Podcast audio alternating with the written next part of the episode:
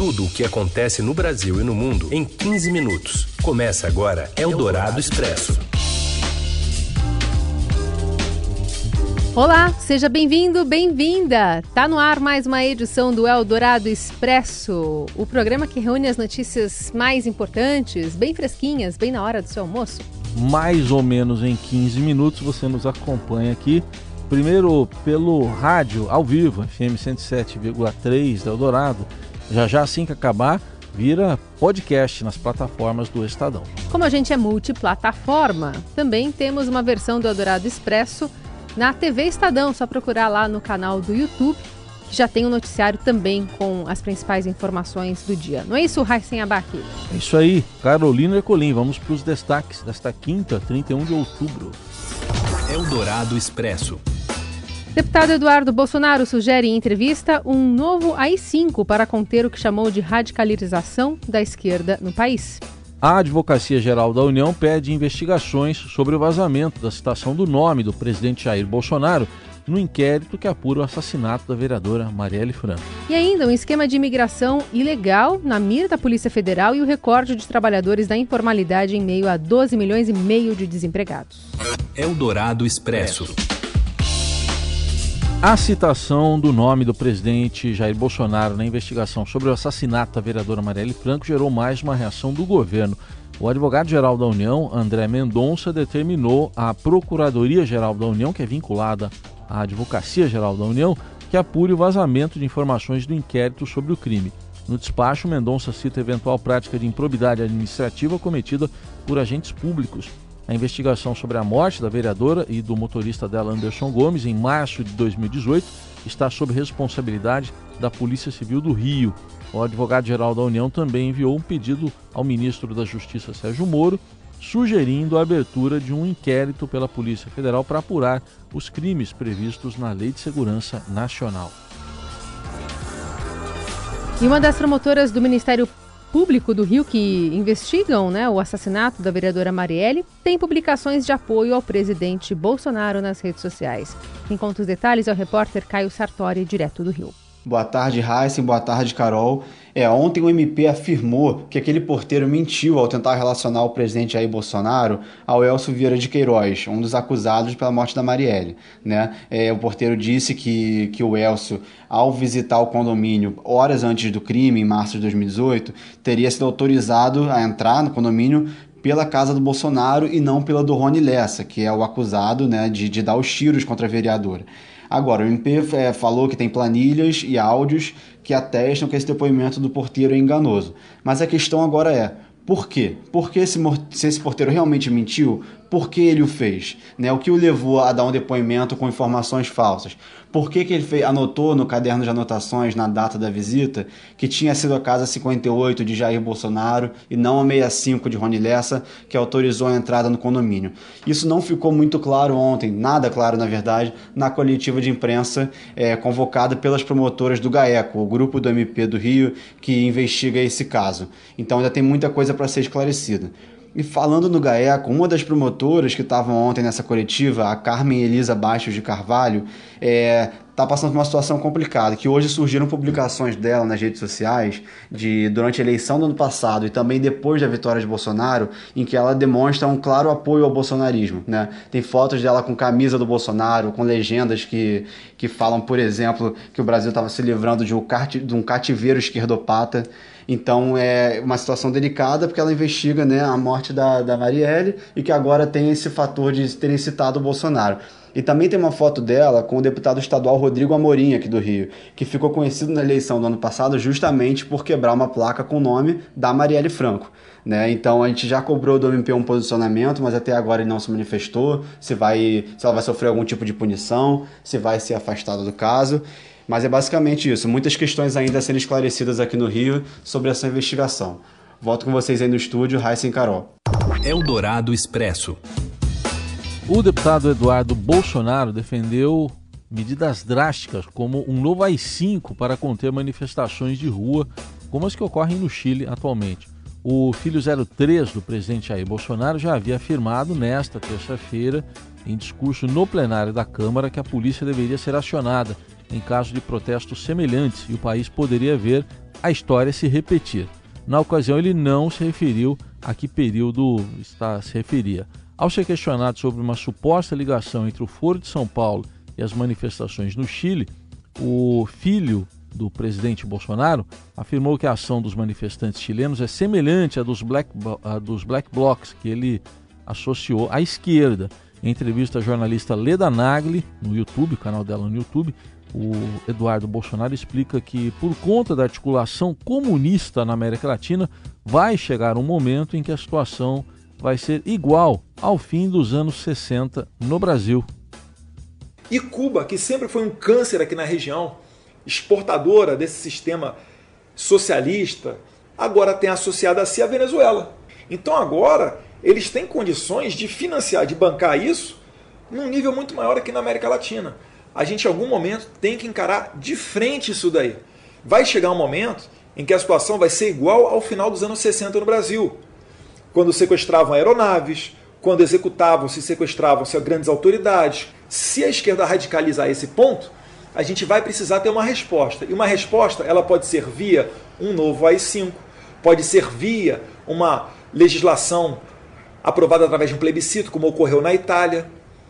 Alguma resposta vai ter que ser dada, porque é uma guerra assimétrica.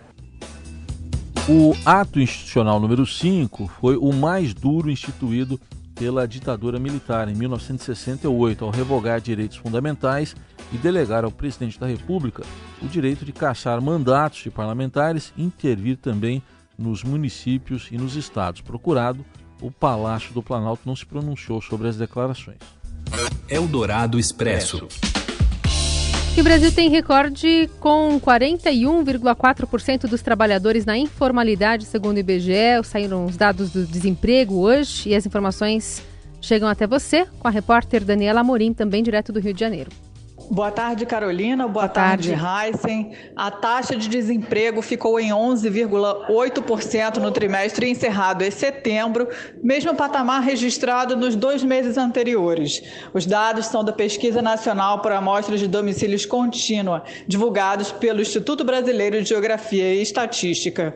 O número de pessoas trabalhando é o maior da série histórica da pesquisa, iniciada em dois mil e doze. No entanto, o mercado de trabalho ainda mostra apenas uma melhora quantitativa do emprego e não qualitativa. A absorção de trabalhadores ocorre via informalidade, com novos recordes no total de pessoas atuando por conta própria ou sem carteira assinada no setor privado. No terceiro trimestre, o país alcançou o ápice de trinta e oito milhões oitocentos e seis mil pessoas trabalhando como informais. Como consequência, a proporção de trabalhadores ocupados contribuindo para a Previdência Social caiu a sessenta e dois vírgula três por cento no trimestre encerrado em setembro, menor patamar desde dois mil e doze. Outras doze milhões e quinhentos e quinze mil pessoas estão desempregadas, mais que o dobro do patamar pré-crise registrado ao fim de dois mil e treze. Considerando toda a população subutilizada, ainda falta trabalho para mais de vinte e sete milhões de pessoas em todo o país. Do Rio de Janeiro, Daniela Amorim, repórter do Broadcast, para a Rádio Eldorado. Eldorado Expresso. O ministro da Defesa, Fernando Azevedo, admitiu em Salvador que as manchas de óleo que poluem as praias do Nordeste podem chegar à região Sudeste. Segundo o ministro, essa é uma tendência, tendo em vista o fato de o óleo estar descendo o litoral. Enquanto isso, o Ministério da Agricultura decidiu voltar atrás e liberou a pesca de camarão e lagosta na região Nordeste a partir de primeiro de novembro, amanhã. Na terça, agora, o governo chegou a informar que a pesca estaria proibida em decorrência do vazamento de óleo no litoral. Segundo a ministra Tereza Cristina, a lagosta está sendo examinada e não há nada que justifique acabar com a pesca agora. No entanto, cientistas têm alertado para riscos de contaminação de peixes e frutos do mar. Eldorado Expresso. E agora a gente vai até o Chile saber mais informações sobre um encontro marcado para hoje entre o presidente chileno, Sebastián Piñera, e partidos da oposição numa tentativa de acalmar os protestos no país. As informações vêm com o Rodrigo Cavalheiro, enviado especial do Estadão a Santiago. Boa tarde, Raíssen. Boa tarde, Carol. Boa tarde. Tarde de sol em Santiago. Manifestantes começam a chegar Praça Itália, o centro das manifestações, e também começa a se mobilizar aqui a tropa da polícia, os blindados, que normalmente entram aí em confronto com os manifestantes mais violentos. Vocês ouvem ao fundo aí alguns apitos do pessoal que está chegando por aqui.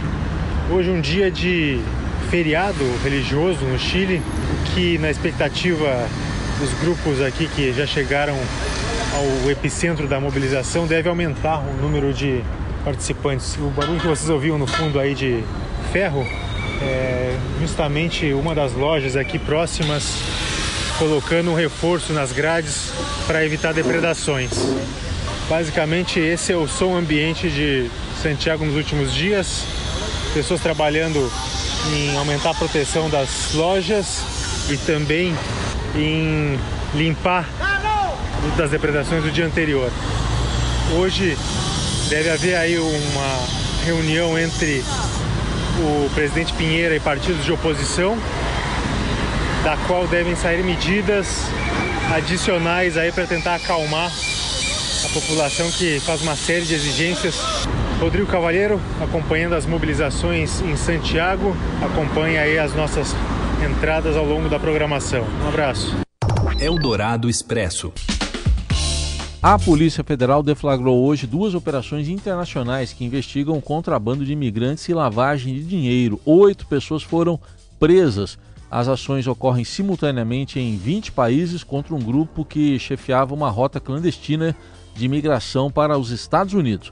A organização criminosa teria movimentado ao menos dez milhões de dólares no Brasil entre dois mil e quatro e dois mil e dezenove. E são cumpridos mandados de prisão e de busca e apreensão em São Paulo e no Rio Grande do Sul. Eldorado Expresso. Lindos campos batidos de sol, ondulando no verde sem fim, e montanhas que a luz do arrebol. Em uma das paredes do porão de um dos casarões centenários da Rua Direita, em Ouro Preto, Minas Gerais, aliás, a música que a gente está ouvindo aí é Minas Gerais, né? Onde havia uma senzala, há um retrato, até então desconhecido, de uma cena africana. Pessoas trabalhando em um pilão, mulheres em um navio e animais que não fazem parte da fauna brasileira estão cravados no espaço descoberto recentemente durante a reforma. Em uma das cenas que chama a atenção, aparecem duas mulheres em um navio, mas em Ouro Preto, na época Vila Rica, né? Há apenas córregos. O tipo de marcação registrado na parede, na verdade, é similar aos usados, aos usados no Rio Níger, né? que, que atravessa territórios que hoje são Guiné e Nigéria. Segundo pesquisadores, é algo nunca visto em Minas Gerais e um ponto de partida para entender a origem dessa população que forjou a cidade. Os desenhos foram feitos por pessoas escravizadas que viviam na senzala, onde hoje é esse porão. É, enfim, é uma descoberta bastante interessante que pode abrir espaço, então, para outras informações envolvendo a cidade de Minas Gerais, o estado de Minas Gerais. Garimpeiros e pedras de ouro. Eldorado Expresso. Saci, pererê, saci, pererê. Ele pula, ele corre atrás de você. Saci, pererê, saci, pererê. Ele pula, ele corre atrás de você. Agora com o Zé Ramalho de fundo aí. Desde dois mil e quatro, o Dia das Bruxas aqui no Brasil compete com o Dia do Saci. Você hoje é dia do Saci, saci né? né? É hoje, tem é no hoje. YouTube. Você gosta do Saci Eu também? Eu prefiro, né? O Saci. Eu também, sou mais ligado é nele. É, ele tá sempre aprontando, né? A, bom, a data foi criada justamente para valorizar o folclore e a cultura brasileira. E, além disso, tem outra data hoje, né, Carol? Carlos Drummond de Andrade faria cento e dezessete anos hoje. Ele é homenageado até com um doodle lá no Google. Recentemente, os poemas inéditos do poeta mineiro foram publicados no livro Correspondência Carlos Drummond de Andrade e Ribeiro Couto, lançado no começo do mês pela editora Unesp. O Estadão hoje traz também as cinco poesias mais representativas do escritor e uma enquete para você votar lá na sua preferida no portal estadão ponto com ponto br. Gosto de Drummond e também gosto de Saci. Os dois. Sabe como capturar um Saci? Como é que é? Sabe como é que captura um Saci? Explica, vai. Tem receita? Tem receita. É no... Tem que colocar alguma coisa que tenha uma cruz, uma ah, rede, tá. um, é, um coador, alguma coisa que represente uma malha, assim, que tem alguns ah. nós. E aí você tem que jogar em cima, aí você tem que colocar embaixo uma garrafa, é. esperar um pouquinho, aí depois você tampa a garrafa. Aí ele tá preso. Tá preso. Aí se essa garrafa abrir... E ele fuma cachimbo lá dentro da garrafa? É invisível, né? Ah, tá bom. Bora, sai pulando por aí. Vai pulando por aqui. Uma ótima quinta-feira, até amanhã. Tchau. Você ouviu Eldorado Expresso, tudo o que acontece no Brasil e no mundo em quinze minutos.